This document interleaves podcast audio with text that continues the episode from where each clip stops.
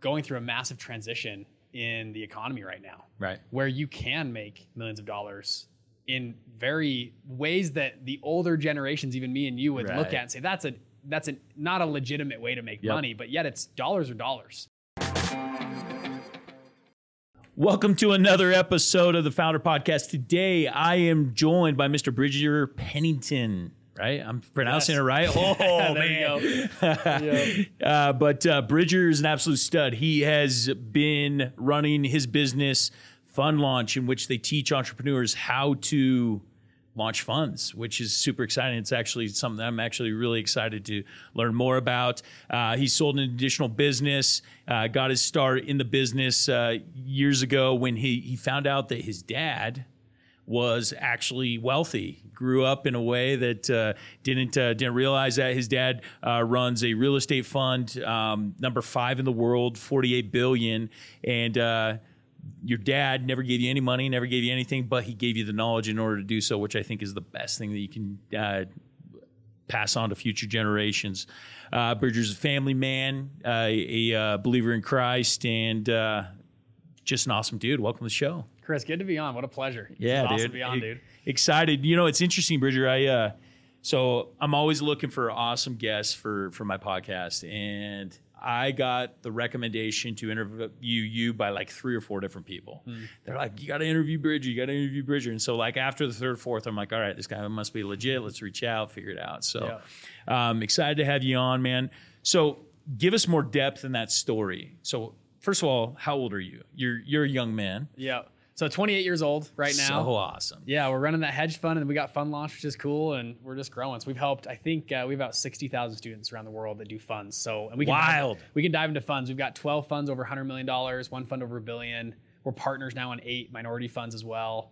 So these, I mean, these funds we can go dive into it. Craziest funds you've ever seen. I mean, Yeah. basic hedge funds, real estate funds, private equity, but also we have guys doing almond farm funds. We have guys doing cow manure funds. We have, a, we have So dope. one group. They they buy, they find uh, broke writers on Hollywood. They buy scripts from them. They turn around and sell them to HBO, Netflix for No. like 200, 300 grand. So they make a Oh spread. my That's- gosh, that's their I need to do fund. that. Anyways, we, we help a lot of people launch funds, which is pretty cool. I love the I love the hustle. Sorry if I didn't uh, if I if I downplayed your uh, your profile because you're freaking awesome. Well, I- no, it's fun. I like to just I like to just seed kind of this stuff because it's uh, such an interesting space that not a lot of people talk about. yeah yeah Like the reason we actually started making content online was because no one teaches this. Yes. And I was thankful enough to learn from a dad right. who taught me this. But like literally, if you go on Google or YouTube, no, this is like locked up on Wall Street or on Ivy League Tower or whatever somewhere. Regular people like me and you don't hear about this Right. every single day. And so we are like, we need to like de- we call it democratize Wall Street. So cool. Bring this to the general public and people. Yeah, and it's, yeah, it's a pretty cool space. yeah I love your hashtag. It's like uh, Wall Street Rebels or something. What is Uh-huh. it? Yeah, Yeah, yeah. that's so cool, um, man. So tell us the story, like how you got involved, like growing up. Your dad was was running these funds. You really didn't know. Like, give me that that whole background. Yeah. So and cut me off whenever you want. Yeah. I, I grew up in a pretty normal house. My dad drove a car with a dent in the door. I mean, what are we talking? Normal house. Like nothing. It wasn't. I wasn't poor by any means. How many I'm square middle- feet? Probably three thousand square feet. Okay, Square yeah. feet. Normal my dad, house. My dad drove a 1999 Ford Expedition with literally a dent in the door. Yes. And just an entrepreneur. He was up and down. He started a bunch of different companies. Cool. Really awesome dude. But he learned. He grew up in ghetto North Las Vegas. Very poor. So he had risen in, from his income. To, uh, to where he was at the time, but nothing you know fancy. We didn't Right. go on trips. We didn't do. I mean, we were just were there, and it was fun. I had a No great childhood Ferraris, no Lambos. so I and I had it. He really baked into us kids though this entrepreneur spirit. Like Yeah. if you want to do well, and we it was interesting. My dad made sure one of his stories is like I made sure my kids lived nearby rich kids. Ah. So he bought the cheapest house that went to the same schools as all the rich kids. so cool. Because he goes, I think most kids believe they can do what their dad does. He goes, I grew up in a high school in North Las Vegas where the kids' parents were just blue collar workers, and they you'd ask the kid, I'm not going to college, I'm going to go work at the tire store. Right. I'm going to go work at the fire department, which, which is nothing wrong with that. Because I want my kids to hang out with kids whose parents are anesthesiologists or run, which my friends, all my friends, you know, ears, nose, and throat, went to school for 15 years, doctor, right? They live in this huge mansion. Another guy was a major, big time lawyer. The other guy that ran a, uh, he's the CEO of a Fortune 500 company. Wow. I was friends with these guys. and so as their dope. kids, you'd ask them, what are you guys going to do? Well, I'm going to do what my dad did. I'm going to go to college, go to Wharton, go to Harvard. And what it does is you everyone believes that they can do what their dad does typically. Right. And so he did that on purpose actually to make sure I grew up with those kids. So I had a, anyways, a very strong entrepreneur spirit. Very cool. Went on a two-year LDS mission, went to Taiwan, spoke Mandarin Chinese. Wow. Loved it. We can talk about that more if you want, but it was an amazing mission. Came home and I was like came home on fire. Yes. Like I am here, I'm ready to work. So the first week I got home, I started a business. I started a Chinese tutoring business. Yes. I started tutoring kids in my neighborhood and stuff. I was making 30 to 40 dollars an hour tutoring. I then hired seven or eight tutors. We started to build this little group. And I realized the thing though when I was doing this business that the margins are terrible on tutoring because Yes. I had to pay my if like I hired a kid to help me tutor. right. If we made 30 bucks, I'd pay him 25. I was making a $5 margin, which just isn't much, right? No. So anyways, a long story, but I my first 2 years of college I started six businesses. Yes. And these weren't just like business ideas, like these were actual businesses. I had I wholesale two houses. We started building websites for people. I was doing this Chinese tutoring business. I mean, I went, I did like every business on YouTube. I figured out and like did. yes. And finally, my dad grabs me and he's like, just the hustle is what you. It was just a after. hustle, and I was like, Yeah. I'm gonna figure it out, and Yep. I'm gonna. And actually, that taught me a ton. We can talk about it in a minute, but just Yeah. the process of doing that teaches you a ton. My dad finally grabs me though, and he goes, "Bridger, you're kind of like a chicken with your head cut off. I want you to go meet with my business partner. This guy can really help you out." So I said, "Okay, Dad, I'll do whatever." So I go meet meet with this guy. I pull up to his house, beautiful house, gated community, beautiful, gorgeous home. I park my car, and I'm like, "Who's my dad's business partner? Jeez, this guy's dude. legit." So Right. I, I walk up to the door. I knock on the door. I'm a little nervous, like a butler's gonna come and like, "Be gone, peasant! Get out of here!" Right. You know. But anyways, my dad's business partner answers the door, goes, Bridger, come on. And I walk in this guy's house. It's gorgeous. He's got the cars, the pool, Everything. just everything, right? Right. I'm, I'm totally impressed. I sit down. We have this long conversation. I finally ask him, though, I go, How did you get all of this? How did you do this? And he goes, Bridger, it's a funny question. Not a lot of people ask me this. And he goes, In my 20s, I was a lot like you. He goes, I was a hustler. I just did every business. And actually, I made good money in my 20s. But then he goes, Then I figured out the secrets of the ultra wealthy. He goes, The ultra wealthy families of the world, they send their children to the best universities possible. And they sometimes cheat to get them in or pay to get, them Right, we've right, seen right. that in the news, right? Yeah, yeah, yeah. But they go and they want their kids to work in the fund space, private equity, hedge funds, venture capital, or come back home and run the family office. Yeah. And he goes, I've met a guy that ran a private equity fund that was one of the most wealthy people I'd ever met, as a young dude. And he said, I don't, I met that guy and I, I made a goal. He says, I don't care how long it takes me one year, five years, or 20 years. He goes, I was going to figure out what a fund was. He goes, I don't even know what a fund was, how to build one, how to scale one. And he goes, that's what we did.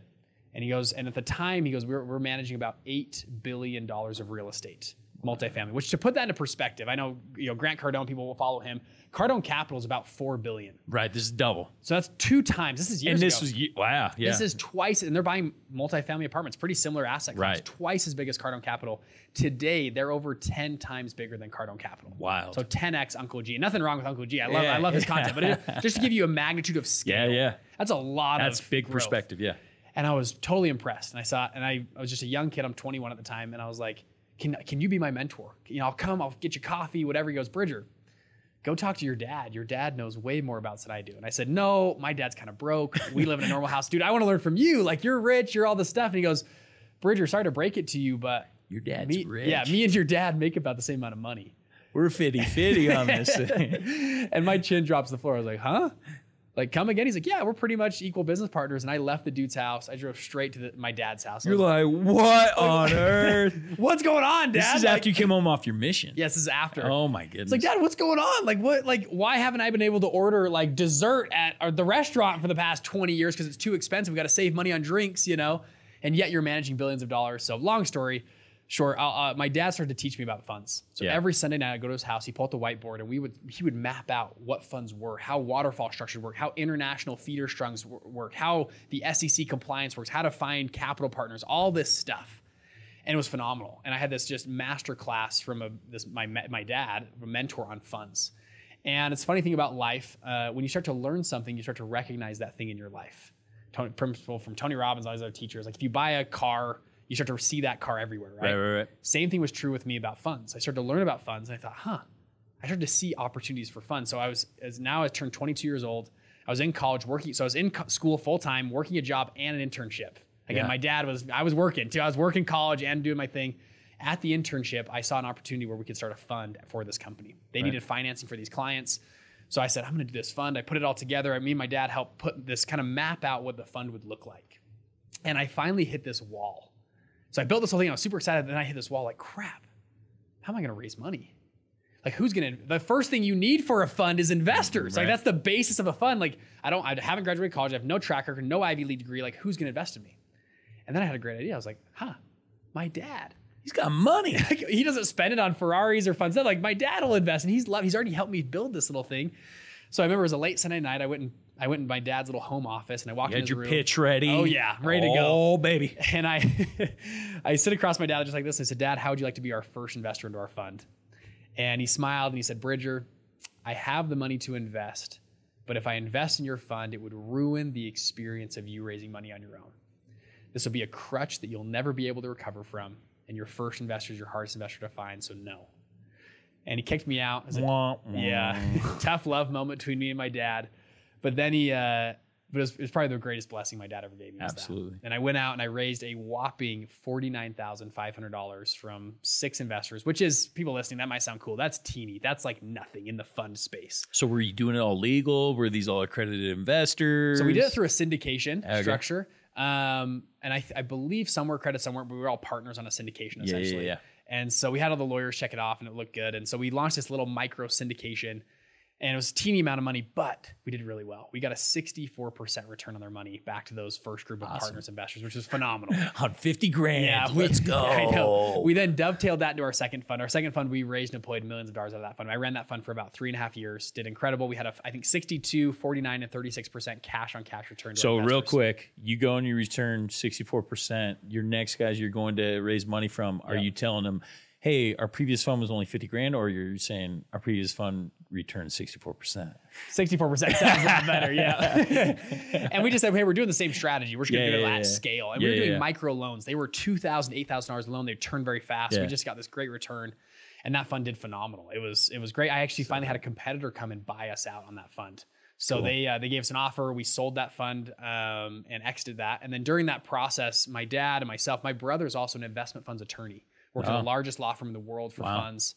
And so between the three of us, we had a pretty good fund knowledge. So we started to make content online, and then we made a kind of a course and a You group. said your dad was involved with the, the content. Well, I would just interview him. Right, right, right. I was Got it. pretty much me, but I'd Yeah, interview yeah. him and bring Got him as a guest sometimes. My brother, I'd bring him as a Yep, guest. yep. Um, but it was pretty much me. Yeah. And it. uh, all this, we just we just blew up online as far as the space, and so and it's pretty niche space for funds. But we now you know have grown, and we throw big events, and we do all this cool stuff, and we have students all over the world and people launching crazy funds. And So amazing. and then, then since then, I've launched now a, a different hedge fund. We raised eight figures on our first launch, and, and we're running that now. It's a crypto hedge fund we currently run. And then now we're we partnered with some of our students. We partnered with eight of them on, uh, So on some of their funds. So yeah, it's kind of that's the quick and dirty story. Yeah, yeah, you said so. Like, kind of your your portfolio of students. You said how many have done a hundred million and have, and you have one that's done a billion, right? Yep. Raised a fund. So Twelve funds over 100 million, at least reported. This is just reported. Right, right, right. One fund over a billion. We have 54 funds over 10 million dollars in our group. Dude, that's so exciting. Yeah. And so, I mean, here you are, 28 years old, seven years since you've come home from your mission. Yeah. Is that right? Yeah, just about. Yeah. Okay. Married, uh, have a kid, Yeah. right? Living life. Man, you know, you know where I was when I was 28 years old. I think I was just meddling through bankruptcy. I can't remember. Oh. Oh, but it was it was about the same. So that's uh, that's pretty awesome that you you you've been able to take this. I love your dad's perspective on like not giving your kids a crutch. Yeah. I I have the same. And still to this day, my dad has not invested in any fund or deal I've pitched him. that's so awesome. I pitch him all the time too. I love like- that. I'm like, Dad, there's this great deal. He's like, cool. Find somebody else. I need to meet your dad. Yeah, because, he's a cool dude. Because I actually try to father very similarly Mm. yeah, with with my kids. So I have five kids. My oldest uh, boy is 14. My daughter's 16. Mm. And uh, the thing I let them know, I'm like, look, you don't get a dime, right? Like yeah. uh, when you're underneath my under my home, yeah, I'm going to provide some basic essentials and everything for you, but. I'm not investing in your business. You're not, when I die, you're not inheriting anything. Mm, Yeah. But the best thing I can do is give you my knowledge. So it sounds like me and your dad That's a great no. That and my dad has done that for me, and it's been phenomenal. Yeah. It's interesting. I interview a lot of people that run funds, big funds that are Yeah. wealthy, and it's funny to interview them and see the difference between. And I, it's I, I in my opinion, about 50-50 of Yeah. the kids of the can the second generation of these really high powered fund managers or people that have tons of wealth.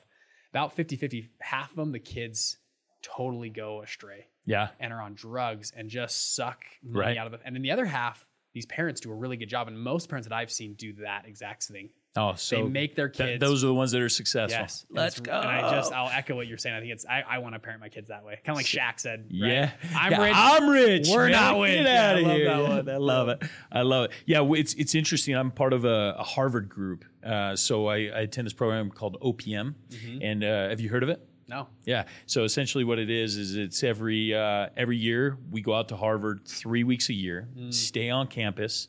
It's for owners, presidents of, of different businesses. Yep. And they have certain qualifications. There's 168 of us, Yep. and it's got a diverse people. I mean, we've got the the second richest guy in the world. His oldest son is part of our group. We've got Will I Am. We got like like there's there's all kinds of like super successful, this, that, and the other. Mm. And, but it, but it's interesting. You take that sample size of 168 people, and you got about half of them that are living on daddy's money, right? And Mm, interesting. Mm. and you just see what they're doing with their lives, and some of them are just like not not that impressive. And then there's these other people that have like bootstrapped it up, or their Mm. parents taught them the right way, or whatnot.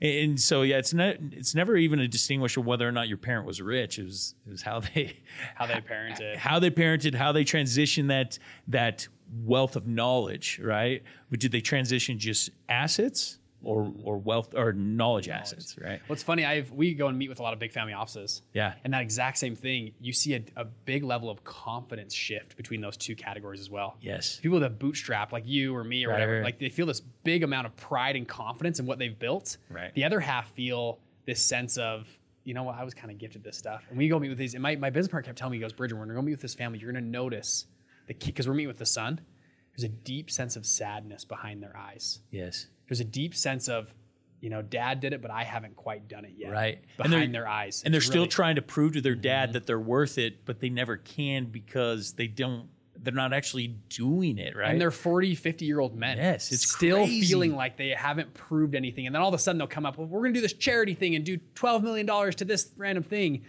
And it just doesn't quite fill that void Right. because they were given it. And it's funny if you think about, you know, if you were God or the creator of the universe and you were trying to build a amazing human, right. you wouldn't give them everything up front. If you wanted to build patience, you wouldn't give them everything day one. If you wanted to build perseverance or diligence, Right, right, you right. would give them the opposite of what you think to it. build that trait. Yeah. And it's one of the beautiful, most beautiful gifts parents can give to children, I think, is not giving them money. Yeah. Not giving them a, a hand up, but giving them maybe knowledge, maybe delaying, whatever the, the thing is for your child. But it's a very Right. interesting way to think about life. Yeah, and it's interesting. So my business partner uh, Daryl, he's got four daughters, and and we we kind of have this debate back and forth because you know daughters and sons are even a little different, right? Because the expectation for a man, like at least where my my expectation is, a man needs to go and provide, right? A woman needs to support. Yeah, she may be a part of the providing, right? But it, but it's a different different level, and so like how do you how do you uh, allocate that, right? Like do I do I take care of my daughters but not my sons, or you know it, it's Yeah. it's it's a interesting, healthy debate to like figure out how that. that What have you done with your daughters then? You know, um, right now I try to parent them the same, but it doesn't work very good. Mm-hmm. I'm not to, to be to be frank. I'm not a great dad of girls, right? Mm. Like I'm I am very like rigid, like rub some rub some dirt in it, you know, mm-hmm. stand up, you got this type deal. Doesn't work with women, you know. And so so I've tried to try to morph my parenting style or whatnot, but uh, but yeah, it, it'll it'll be interesting. I think I think I'll probably have a different take on, on a financial aspect with the way that I take care of my daughters, but uh, it'll it'll be it'll be interesting. But at the same time, I don't want to debilitate my future son-in-laws, right? Like, i- and so That's such an interesting category too. The son-in-laws coming in, and oh man, very interesting. Yeah. Good night. Yeah, I'm gonna. Good night. Oh man, I'm gonna be approaching that here in a few years. My daughter's um, she's 16 and a half. You know, she's gonna be gone in two years. Yep. I mean, she could be married in three or four. I'm like, oh, Yeah, how do wow. you how do you approach that? Wow. What's funny too, I love the quote, everyone's a perfect parent until they have kids. right, Right. right. And so it's just interesting as you go. Through. I'm just yeah, it's cute. A couple years I have to follow up and see how you navigate all that. Yeah, yeah, yeah, yeah. Yeah, I have some really cool uh, things that I like to do with my kids that have seemed to work thus far, but we'll we'll see. So, man, I I love I love what your story like like that is fascinating to me. Like the way that your your dad is passing on his knowledge and just your hustle, your grit, all these different businesses that you've started.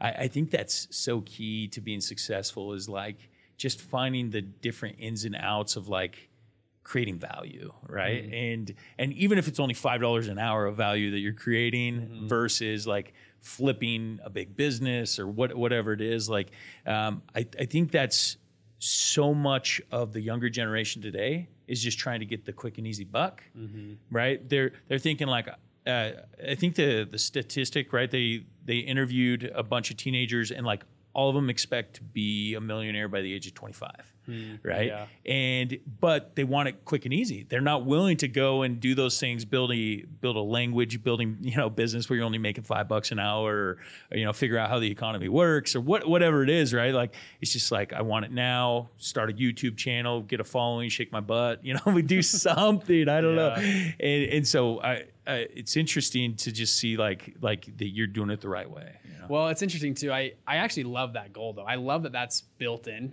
If a lot of kids want to be, I think I love the Jim Rohn quote: "Set a goal to be a millionaire, Right. Because of who you have to become to get there." right And we're we're going through a massive transition in the economy right now, right where you can make millions of dollars in very ways that the older generations, even me and you, would look at and say that's a that's a not a legitimate way to make Yep. money, but yet it's dollars or dollars. right And so whether it's a YouTube channel or being a content creator or I don't know, building an AI, just leveraging AI to build websites or whatever you're going to use, um, at least the journey I think is massive. Now I have friends that are you know giving everything up to be a gaming streamer, Right. And they're not putting correct business principles into what they're going to do, especially for online creation. This is something actually we did a I did a terrible job at the beginning. I I had a a while I, we started to, we actually built a course to flip houses. okay This is like way back when on one of those six businesses was, Yeah, was yeah. a course called Live Flip. yeah And so I was like, yo, I love the concept of courses. They have great margins, great. You can do a lot with a course. Let's Yep. build a house flipping course. So I found these two mentors. I brought them in. We filmed for like eight months them flipping a house. And it was actually very high quality. Shot it in 4K, edited it. We made this big thing. I was decent at marketing. We built the funnels. We did the webinars. We did the whole model. We copied the whole thing. We launched it and it totally flopped. Hmm. And I looked back and I was like, why? We have a great product and online, and why don't people just sign up? And then I realized a certain thing that we don't think about when we go to online, when we're starting a podcast or starting a YouTube channel. If you were going to open up a coffee shop, right, in your local area, you probably wouldn't put it next to the five. There's there's five other coffee shops on one corner. You probably wouldn't put a sixth there. right It's just a very competitive market right maybe you put it in an area where there's not a lot of coffee shops, whatever. You'd be strategic about your location Right. of a business. Yet online, I realized with a house flipping course, there's about a thousand house flipping courses. Yeah. There's Dean Graziosi. I Oh, mean, you yeah. can name you can Right, name them right, off. right. Why would they choose us over them? I was like, huh, this is a red ocean. right I have I have a friend right now. He's like, Bridger, I'm going to be a fitness influencer, and I was like, okay, like what niche or whatever. no, I'm just to post videos of doing fitness just crush it you and 20,000 other people are doing the exact same content online. It's just funny. We don't think about this red ocean, blue ocean concept. right And it was funny enough when we started Fund Launch, we take a totally different approach. I went, I used a tool called TubeBuddy, fantastic tool. Everyone should use it. It's a Chrome extension. It goes on YouTube. What's it called? TubeBuddy. How do you Like- spell that? Like YouTube Buddy. Okay. Tube, T U B E Buddy. Yep. You go on there and you can actually type in keywords and phrases, and it'll say how much search volume versus how much competition is for that key phrase. Mm. So we went on there and I said like how to flip a house. A lot of people search that, but very competitive. yes We went and searched like how to start a private equity fund. Very high search volume, low competition. wow And we're like, huh, that's interesting. How to start a real estate fund or how to start a private equity or how to how do I like raise capital for a fund? We started getting these incredible ton of people searching for it, very low competition. We thought, huh, this might be a blue ocean online. Right. And so we start, actually my first episodes, I started a podcast and show the first episodes, all 10 of them were pretty much targeted directly for those keywords. And all of a sudden we did a, I think we did a million dollars in our first six months. We did 2.5 million in our first 12 months wow because we picked a niche and found a blue ocean that was already there online. But a lot of people, when they're looking online, don't realize these red oceans. So I have friends that want to be a gaming streamer. Okay, cool, that's great. You and 10,000 other people. So maybe you should be a streamer that wears a certain outfit or does something funny or cracks jokes or maybe a comedian and a streamer at the same time. Yes. Finding your niche on the online scape is a very different thing than just starting. Right, right. Yeah, a lot of people think if if I just take action, if I just create a product or whatnot, it's going to automatically mm-hmm. sell, right? And so it's it's understanding the total addressable market, it's understanding the competition, mm-hmm. it's understanding can I sell it, right? Before you ever even get into the it, right? Like what creating all the content because otherwise, yeah, I mean there's so Mar- many just people market positioning. Yes. It's like massive. Yes. For uh, I have a friend that does online fitness, but he's online fitness for successful CEOs ages 45 to 55. Money. All of a sudden, he's the category king of that space. Yes. And everyone comes to him for that thing. Right. It's really cool. I have another friend that does online fitness for brides. She calls it Bride Fit. It's actually a family member of ours. Get And your naked body on. Let's no, go. well, it's like, yeah, you've got six months till you're getting married. Yes. Let's do a six month program to get you bride fit for your to fit in that wedding dress. And women, especially when they're Oh, getting yeah. married, there's just and I as a husband, you just spend a lot of money. It's like, yeah, flowers, whatever. Yeah, bride fits like five, whatever, how many grand it is. Yeah, Put we it- just spend put it in the budget, baby. Yeah, it's all in the budget because you're and, and she's she's actually built an incredible business off of that. That's that so little cool. niche. That's so cool. So, dude, what uh, what drives you today? So, like, you're you're building this. Like, where do you want to take it? Like, what are your goals? What are your aspirations right now? So it's funny on on a I'll I'll talk through a on a couple different senses here. Obviously with Fund Launch and our funds, I you know I've got at, at first I was like I need to make money, me Yep. Bridger, and I was all focused on money, very coin Yep. focused. And so we made money. I made sure money was we were cash flow generating, was putting in my pocket, which was awesome. And I did that for a while. And it was really great. I'm hitting a point now where I'm transitioning from that to now more impact. And it was it was really frustrating actually. I listen to podcasts like this and I listen to founders and I'm like, yeah, dude, we're all about the mission and the impact. And I thought it was really cheesy. You're like bull crap. Yeah, everyone says that once they're a billionaire. Right. But what were you doing when you were like making your first 10 grand? You were focusing on making money. And so I focused on making money for the first, I don't know, let's call it a couple years. Yep. I'm now hitting a point where I think I've, I feel like I've made enough money where it actually, now I understand why people talk about impact Right. and what they're doing. And now I've, I've really focused on our customers and clients. Like I, I really do want to change Yeah. this democratization of Wall Street. I want, I think there's consolidation at Vanguard, at BlackRock, these big citadel that run the world. Yeah. You, you can talk at length, but Yeah. how they manage all the boards and they do ESG initiatives Right, and all right, these right. initiatives to change Disney and Fox and all these companies. Yeah, yeah, yeah. They pretty much have a hundred percent say on what happens. Right. They they can do that because they run a fund. Right. And they 150 years ago, however many years ago, they figured out this game and just took it to the nth degree. Yep. I think more people like us need to figure out this game. We need to democratize Yes. the game of fun. So it's not just one in seven homes in 2021 were purchased by Wall Street. Wild. In 2022, it was one in five. Wild. Residential homes were purchased Good by night. funds. More people need to understand this game of funds, or we're going to be slaves to people that understand the game of funds. Yeah. So you talk about like finding your motivation. Obviously, like initially it was, it was money, and then you're kind of going more to like a cause and, Mm-hmm. and taking it to like being able to push it, you know, through funds, right? Yep.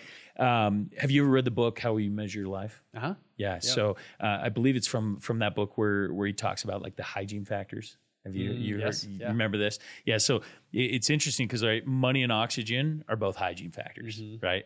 When you don't have enough of it, right? Your first ten grand, your first hundred grand, whatever it is, right? Just paying your bills. It's the only thing that can motivate. It's the only thing you can think about. I need oxygen now. Mm-hmm. Yep. But after that, and and you don't even have to be that wealthy, right? Like you don't have to have that.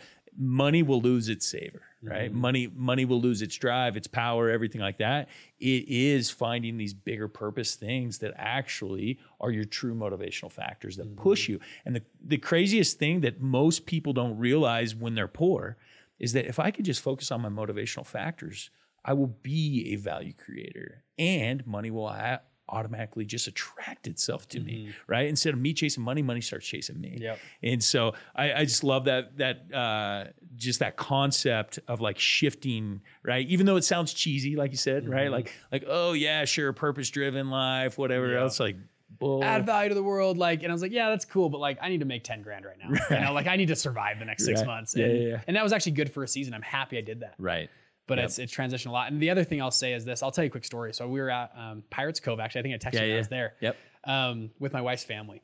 Cool. And my wife's grandparents. He's got an incredible story. He grew up. His mom was a prostitute. Had all these different fathers through his life. He just he grew up in a very interesting circumstance. This is your wife's who? It's my wife's grandpa. Okay. He then uh, grows up. He has, um, he beats his father up when he's 14. He got really good at boxing, beats the crap out of his father when he's drunk one night and like leaves the house and has this crazy story. He then becomes a, a blackjack dealer.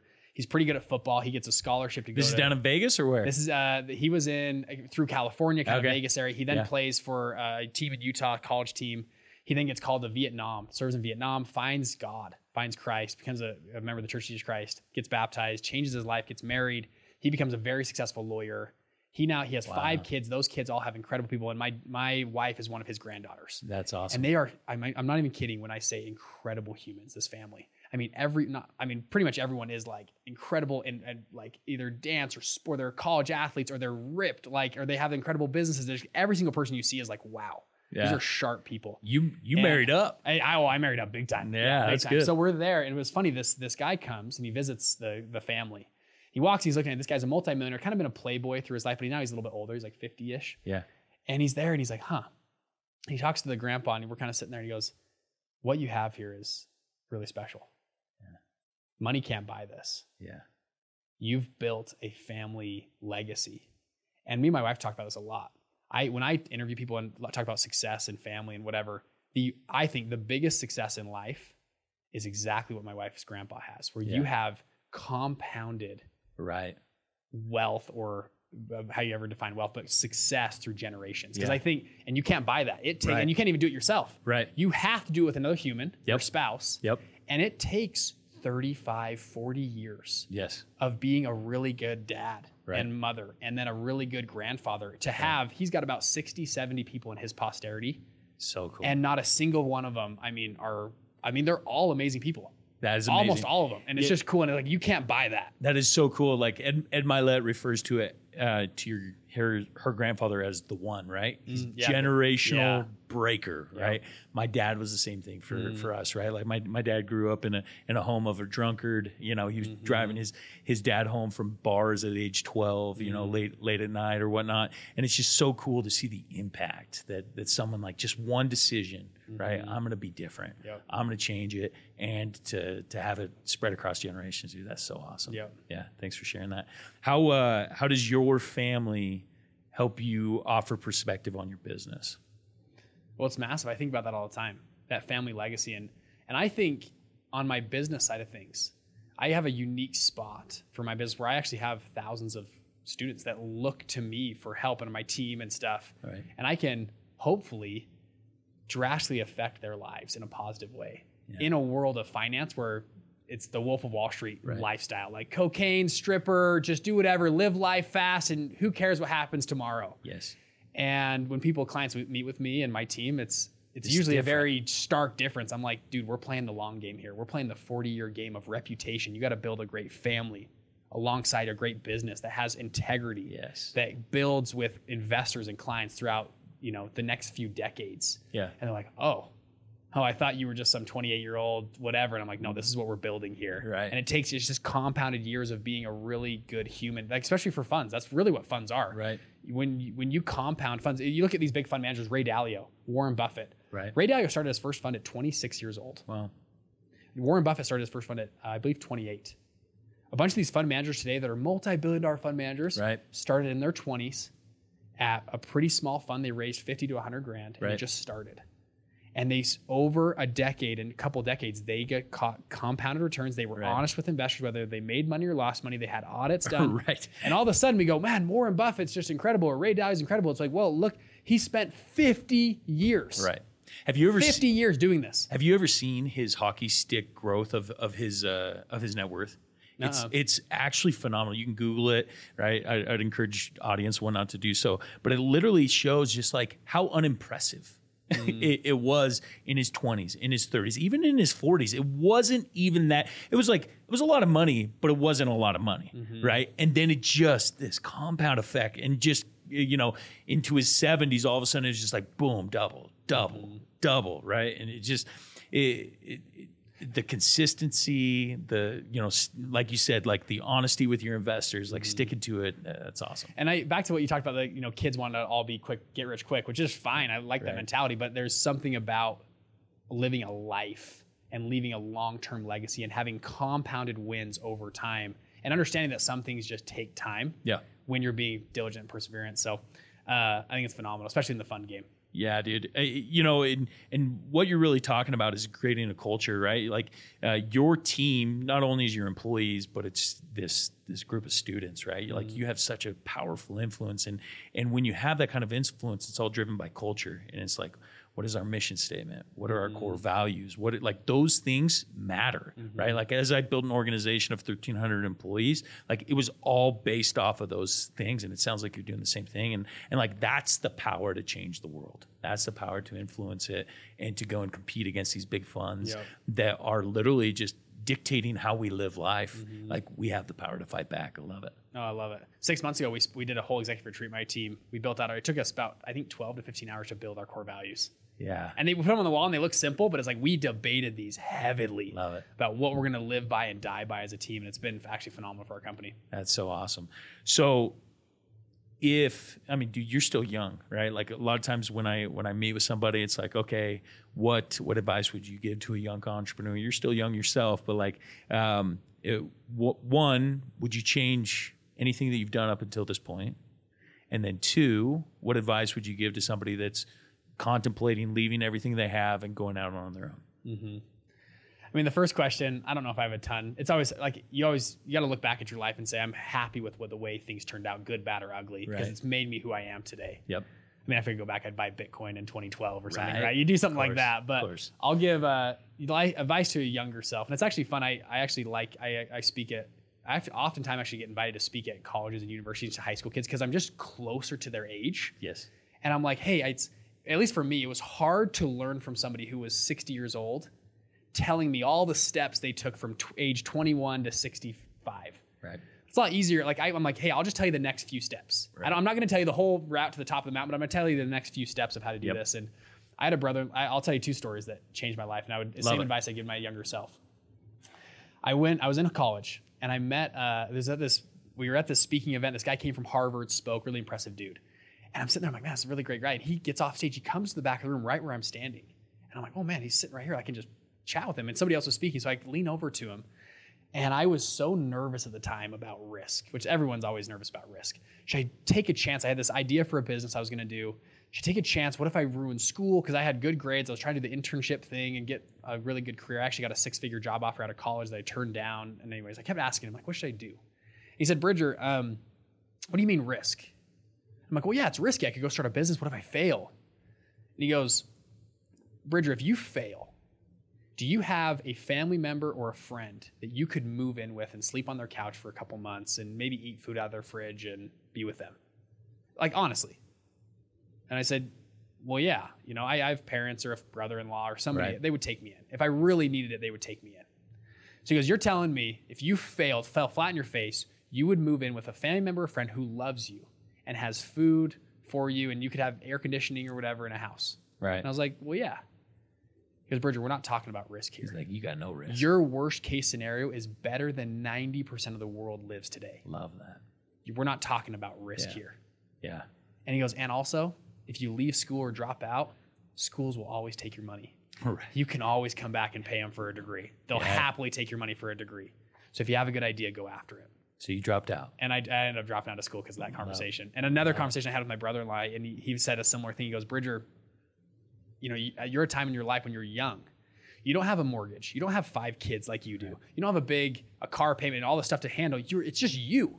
How much There's do you survive literally on? no risk. I'm like, I survive on like 500 bucks a month. He's Oh like, my gosh. you could get a job at McDonald's and in a week you're making your monthly payments. Right. You, we're not talking about risk here. So you have a thing called asymmetrical risk. In investing, we call this. It's it's we've heard the term. There's no downside. yeah, there's it's called high risk, high reward in investing. You've heard that low Right. risk, low reward. Asymmetrical risk is when you have relatively low risk but yet very high reward. Right. That's what fund managers trying to find is find alpha or asymmetrical risk. It's like Bridger, you have that.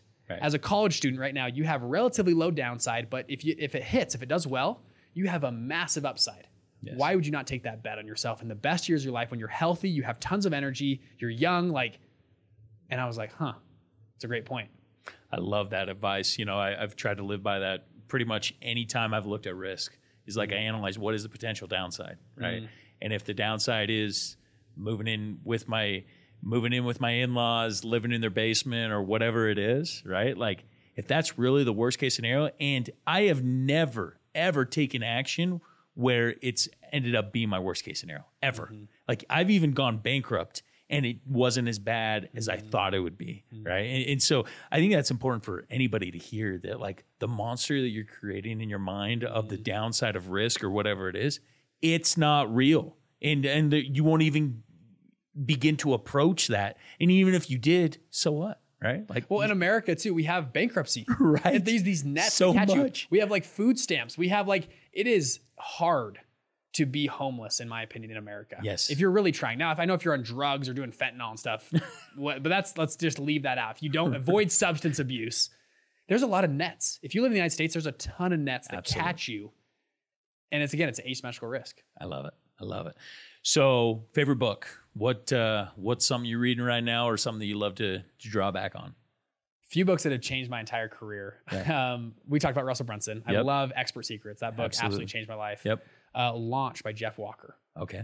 I'm not sure if you read that one. He's Nope. kind of an OG online marketer, and he talks through this process of launching products. I and the reason I bring up those two books, they're very actionable books. I was young in my career in college, and I would read these books from big wigs. Right. I'd read Jack Welch's book on how to do management, and it just it was so far away from me. Good to great. I'd read that one, but like that's only applicable If when you have position. 200 employees. Right. I'm like, it's just me. like this book is cool, and I've actually gone back and read those books. I'm like, wow, these are phenomenal books. And at the time, I was like, that's a I don't I didn't get anything from this Right. book. Same. And so I like books when I talk on podcasts, books that are actionable. Yes. Launch, very actionable book. love it. Talks about the process of launching any product or business you're doing. He talks it through this. He calls it the PLF style launch. This is what Apple. So Apple, he goes, Apple's the best example of all time. Every year they do this with their iPhone. So what happens in May or June of every year? There's leaked images of the new iPhone. Oh, the iPhone, whatever, 17 or 20 or whatever is coming out. We have leaked photos. And it's like the, Apple's leaking these photos, Right. right. This kind of they get the this little hype. Then they build up a little bit more. This new feature maybe is coming Right. out. They then set a date. You set a launch date. Right. You then have a big announcement launch date. You launch this thing.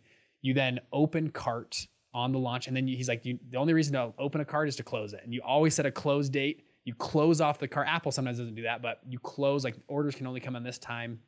Anyways, very actionable way to launch businesses Yeah. and products. We do this still to this day.